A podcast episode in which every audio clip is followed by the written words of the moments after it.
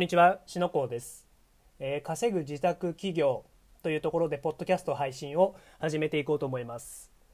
まず稼ぐ自宅企業って何かっていうと、まあ、好きなこととかやりたいこと、そしてそれを自宅をオフィスにして起業しましょうよ。まあそういった内容をこのポッドキャストを通して配信していければいいかなと思ってます。で、まあ、このポッドキャストを始めた経緯なんですけど、まあ、これは後でちょっと話していきます。で、まずこのポッドキャストを聞くとどうなるかっていうのを先にお伝えしたいなと思います。このポッドキャストを聞くことによって、まあ、さっき言ったように題名通りですよね。自宅で起業するということなのでこの配信を聞くことで、まあ、10ヶ月間で自分のビジネスを作り月10万円稼ぎましょう。稼ぐよっていうような内容をお伝えしていきます。嘘本当？みたいな形なんですけど、まあ、これは僕自身が辿ってきた内容ですのでそういったものが少しでも参考になればいいかなと思ってお伝えしていきます。僕自身今繰り返しなんですけど週末企業というものを会社員の時にやりました。でそれから独立。そして今現在に至るというところなので、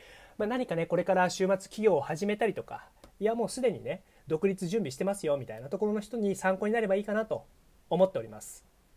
でこのポッドキャストの中で大事なのはあの興味あるけどやったことないそこで独立したいなっていう人向けになります。なので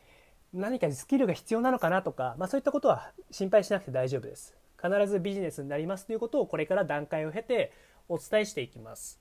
で、まあ、よくこういった起業しましょうよとかいろいろなありますけど結構月10万ってあのーまあハードルが高いのか低いのかっていうと、まあ、当時の僕にとってみたら月10万稼げるって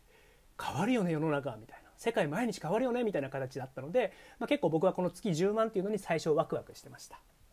でまあそれからもちろんこの内容を聞くことによって年1000万それ以上数千万というところは全然達成できるそういった内容を話していきたいと思います。でもあくまで月10万がポイントなんですね。あのーちょっと別の本本がありますよね。本で「ハッピーマネー」っていう本があるんですけど人は幸せになるこれ以上の年収いっても幸せ度は変わりませんよみたいなところが確か年収800万以上は幸福度は変わりませんよっていうのが歌ってたと思いますので、まあ、月10万っていうとちょっと年収800万からはちょっと遠いかもしれないんですけどこの月10万のステップその延長に年収800万1000万2000万そういったものが待ってますので楽しみにしててください。ということで、まあ、いきなりね僕はこうやって喋ってるんですけど、まあ、ポッドキャストを始めた経緯っていうのがまず僕はオンラインスクールの制作とか、まあ、そういったものをやってる会社をやってます。で、まあ、どういった人が対象なのかっていうともうすでに教室持ってる先生とか、まあ、例えばエステの先生自宅でやってるエステの先生とかなんかオンラインで講座やりたいんだ教材販売したいんだとか、まあ、伝統芸能の先生とかねダンスのスクールの先生とか、まあ、そういった人のオンラインスクールだったりオンライン教材の制作販売というものをやっておりますで僕自身は起業4年目ですね。うんとちょうど、まあ、今4年目、まあ、5年ぐらいになるってことですねそろそろ。でまあまだ駆け出しなので、まあ、話的にもちょっとこれからやりたいなっていう人には参考になるかなと思います。まあ、すでにねもう起業創業して30年です40年ですみたいな人の話とまた僕のこの起業4年目っていうこのまだ真新しさっていうところで全然伝えられる内容が違うかなと思ってますのでこういうのを発信していこうと思ってます。で、まあ、さっきも、えっと、最初に冒頭で話したんですけど僕自身は会社員をやってて週末企業というものから開始しました。でもちろん例外になく僕も会社員の時は月100万円っていうものを目指してました。まあそうなんですけど、まあ、もっと言うとね、まあ、月100万目指してたんですけどもっと言うと自分のビジネスで稼いでみたいなってそんな憧れがあったんです、まあ、それが僕のきっかけですで、まあ、会社員の時にいろいろなことを学び月100万円というものを会社員にいながら連続まあ3回ほど達成してようやく独立したという経緯になります。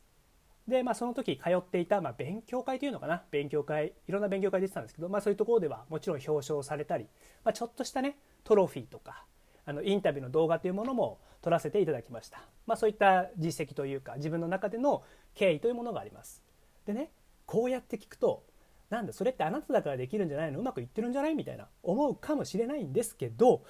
それはそれでねうん悩みというかあったわけですよ。月100万円達成してもまあ、独立できない自分がいたと。さっきも言ったように月100万円を3回ほど達成してようやくようやく独立したんですよ。その時通ってた塾ではなんで独立しないの？とか周りはねもう独立してったりしてるのに僕はそんなことをすごくモヤモヤ感じながら自分自身って何か一歩踏み込めないなみたいなそんな悩みがありました。まあそういった内容もねこれから話していければいいかなと思います。そして、ま、独立した次の年っていうものは1000万円というものを達成しました。なのでこれからもしあなたが週末企業とか何かそういったものを目指してるんだったらちょっと参考になるかなと思って楽しみにしててください。で、まあ、僕自身稼ぐ自宅企業というところなので、まあ、大きく稼ぐ大きな会社にするとかそういったものよりは自宅をオフィスにしたりとかまずはねで好きなこととかやりたいことで自分株式会社を作りましょうよそこから大きくしていきましょうみたいなところが僕の中での今回のテーマになります。まあ、僕自身もそうやって生きてきてますしこれからもそうやって生きていこうと思ってます。で、まあ、まず自分株式会社って何なのよっていうところの定義なんですけど、まあ、自分株式会社の定義とするともうライフスタイル重視ですね。ライフスタイル重視。さっき言ったように自宅をオフィスにするとか、まあ、好きな場所で人と会うとか。もちろんさっき言った好きな人たちとね。今言ったように好きな人と好きな場所で何か自分の好きなことをする。それがビジネスになるんだって。これが自分株式会社の定義になります。なので正直大企業で出世する方法とか、まあ、そういったものを求めてる人はこれから僕が話すことっていうのは全く参考にならないのでもう今すぐこのポッドキャストを閉じてしまった方がいいかなというところがあります。で、まあ、こうやって言うと、まあ、好きな人と好きな場所でとかって本当にそういうのできるの？と思うんですけど本当にできるんですね。もちろんそのあの会社の規模っていうものにもあると思いますが今これから僕が伝えていく、まあ、自分株式会社っていうレベルで言うと自分の好きな人ともちろんできますしお客さんも好きな人と一緒にできてそしてその人の役に立つことができます。で自分の周りにいるスタッフさん手伝ってくれるスタッフ。もちろんビジネスパートナーの人も好きな人と一緒にやるっていうものがテーマになっていきます。で、まあ、ここまで言うとやりたいこととか好きなことっていいなって思うかもしれないです。で僕自身好きなことで稼ぐって言われた時に、まあ、もちろんそこにすごくワクワクしたりとかそこに憧れがあったのでよしやってやろうって思ったんですけど好きなことって一体何だろうって僕本当に思ったんですね。その時結構衝撃を受けてなんか自分の好きなことがなかったんですよ。なかったっていうのがまあ、えっと、正確な言葉で言うと自分の好きなことはあったけどそれを言語ができてなかったとかそれを認めてなかったっていうことなんですけどまあその時は悩みましたね。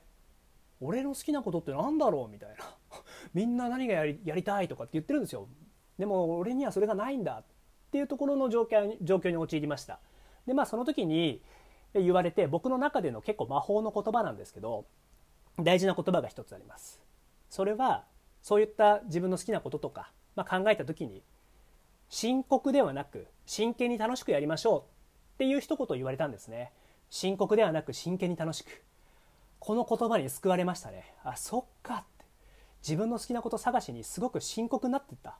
そんな自分がいたんですね。そんな状況でわ俺の好きなことなんだろうみたいなそんな深刻な状況だったら間違いなく、まあ、僕自身好きなことっていうのがこれからそれからのその後見つからなかったんですけど、まあ、その時気づいてくれたんですね。僕は多分すごく深刻に暗い顔してたんじゃないですかね。なので、まあ、深刻じゃなく真剣に楽しくみたいな言葉言われた時に自分の未来がつながったというかあそうだねってそういうノリでやっていこうみたいな。それをすごく思ったのが今ちょっと思い出しました。でまあ、好きなことって何？っていうところも始まってじゃあ好きなことがじゃあ見つかりましたと。でそのやり方っていうのもこれからどんどんお伝えしていきますけど好きなことが見つかりましたじゃあそれがねビジネスになって稼げるのっていうここですよここがねすごく僕の中では疑問に思ったわけです。だって自分の好きなことって、まあ、出てきてそれがお金になるかどうかビジネスになるかなんて全くわからないわけですよ。そうなので、まあ、こういったものもすごく当時悩みました。まあ、結論から言うとそれがビジネスになって独立したんですけど、まあ、そういったものも含めてお伝えしていきます。まあ、ここはではね簡単に概略概略ですねだけ言うと、えっと、自分の好きなことがビジネスになります。でそれは方法というか、まあ、パターンが5パターンですね5パターンあります。その5パターンの組み合わせをあなたが好きな方法をやればいいと。もちろん組み合わせたりとか、まあ、途中でね変わったりするっていうこともまあいっぱいありますよ。僕自身も悩んで悩んで1ヶ月ぐらいこれかなあれかなって方向性決めた後によしやろうと思ってやったけど全然体が動かない。全然進まない。もしかしてこれ自分の好きなことじゃないのかなっていうところですぐに180度方向転換したこともあります。まあそれはそれでいいんですよ。最初なんてそういうふうにわからないものなので。でもそういったものを繰り返しながら自分の心の、ま正直というか自分の心にとってこれって本音だよねとかやこれ自分に嘘ついてるよねっていうのが一回決めることによって分かります。なので一回ここでは決めるということが大事です。そしてまそれがビジネスになって稼げますよというところがありますので、まあ、楽しい未来が待ってるということになります。まあ、こういった形でポッドキャストをね、まあ、大体10分とか、まあ、それくらいをめどに定期的に話していければいいかなと思います。なので、まあ、稼ぐ自宅企業というところで、まあ、重苦しいね起業っていうとちょっと難しそうだなみたいな思う人もいるかもしれないですけど、まあ、そんなことないですね、まあ、こうやってね楽しく好きな人に囲まれてできますので、まあ、そういった内容をポッドキャストでお届けしていきますので是非これからも楽しみにしててください。まあ、次はね何話そうか、まあ、またちょっと変わると思いますけど、えっと、僕は会社員の時にやっていた習慣みたいなものが結構あって、まあ、そういったものをちょっと話していければいいかなと思います。もしかしたら全然違う内容を次回言ってるかもしれないですけど、まあ、それはそれでちょっとご勘弁をというところで、まあ、その時にねピンときたものとか大事なものっていうのがやっぱありますのでそういったものをどんどん話していければいいかなと思います。ということで今回ここまで聞いていただきありがとうございました。第1回目以上で終了いたします。ではまた次回を楽しみにしててください。